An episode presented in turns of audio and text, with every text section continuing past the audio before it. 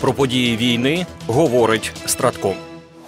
Президент України Володимир Зеленський заявив, що є сигнали про уповільнення темпів виробництва російським оборонно-промисловим комплексом. Цю інформацію президент озвучив у своєму вечірньому зверненні із посиланням на головне управління розвідки Міністерства оборони. Сьогодні ж була окрема доповідь ГУР, плани ворога, робота російської оборонки. Є сигнали щодо їхнього уповільнення.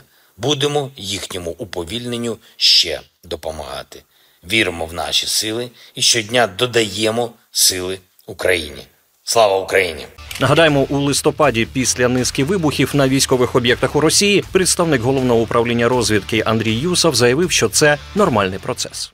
У ніч на 22 грудня російські окупаційні війська відправили в атаку на українські міста 28 ударних безпілотників типу шахет. До відбиття повітряного нападу було залучено авіацію, зенітні ракетні підрозділи та мобільні вогневі групи повітряних сил та сил оборони України. В результаті бойової роботи збито 24 шахеди. Про підсумки боротьби України в повітрі розповів речник командування повітряних сил, полковник Юрій Ігнат. Загалом за агресію, повномасштабне вторгнення, ну і взагалі шахеди почали нас з вересня, е, з вересня минулого року застосовувати.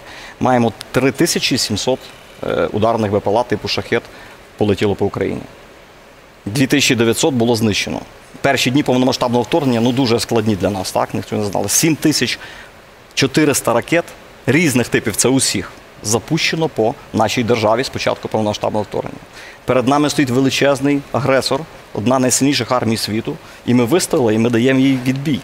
Тому не все так погано, не все так страшно, як люди собі десь там можливо думають. Так ми сьогодні відбили е, потужну навалу. З із тих ракет, про яку я на- про яку я на кількість назвав, е, знищено усього е, 1600 приблизно. Але е, я пораховані усі ракети, і С-300, їх третину запущено. Ну, С-300, С-400 і так далі. І е, ракети Х-22 та інші е, балістичні ракети. Там близько 900 іскандерів е, балістичних ракет М полетіло по Україні. Тому, е, звичайно, хочеться всім приводів більше для радості, особливо в новорічні е, дні. Але найбільша наша радість в тому, що ми дійсно даємо відсіч ворогу, непроста ціна. І я думаю, що е, обов'язково будуть і радісні миті е, у нас, коли ми отримаємо більше зброї, коли більше людей буде допомагати армії ставати на захист рідної країни.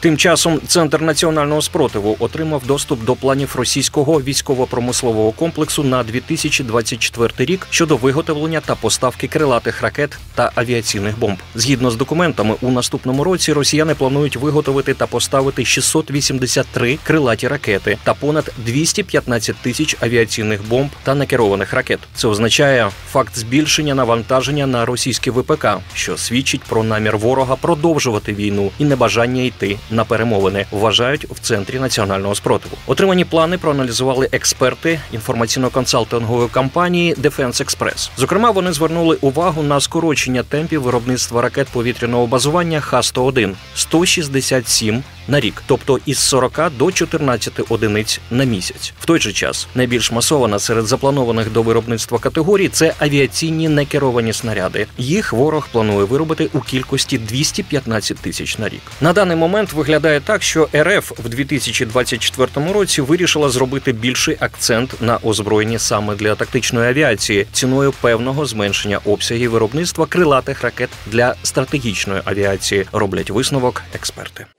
Протягом минулої доби по всій лінії фронту відбулося 95 бойових зіткнень. Загалом ворог завдав один ракетний та 61 авіаційний удари. Здійснив 71 обстріл із реактивних систем залпового вогню по позиціях наших військ та населених пунктах. В зоні відповідальності ОСУВ Хортиця на Куп'янському напрямку українські захисники відбили 19 атак ворога в районах Синьківки, Харківської області та Стельмахівки Луганської області, де ворог намагався прорвати оборону наших військ. На Бахмутському напрямку наші воїни відбили сім атак противника біля Богданівки, Кліщівки та Андріївки Донецької області. В зоні відповідальності ОСУВ Таврія на Авдіївському напрямку українські захисники продовжують стримувати ворога, який не полишає спроб оточити Авдіївку. Наші воїни стійко тримають оборону, завдаючи окупантам значних втрат. Тут сили оборони відбили 22 атаки противника. У зоні відповідальності оперативно. Стратегічного групування військ Одеса на Херсонському напрямку. Сили оборони України. Надалі продовжують заходи із розширення плацдарму на лівому березі Дніпра у Херсонській області.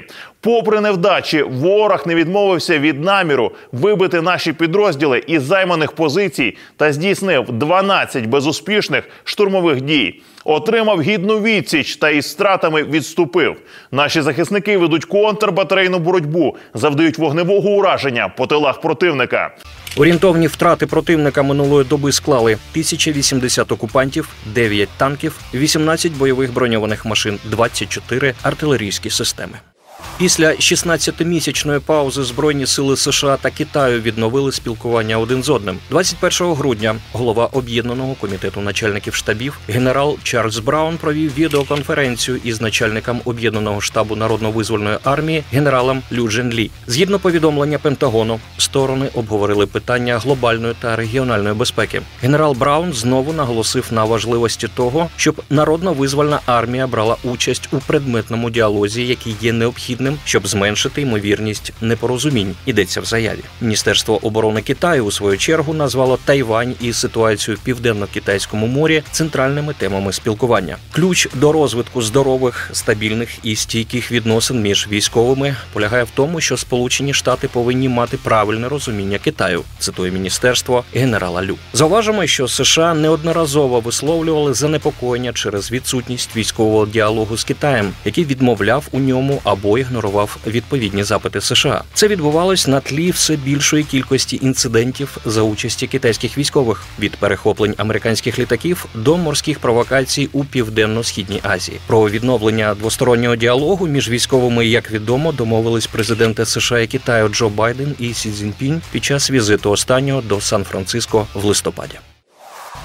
Переможемо. Програма створена управлінням стратегічних комунікацій Генерального штабу Збройних сил України.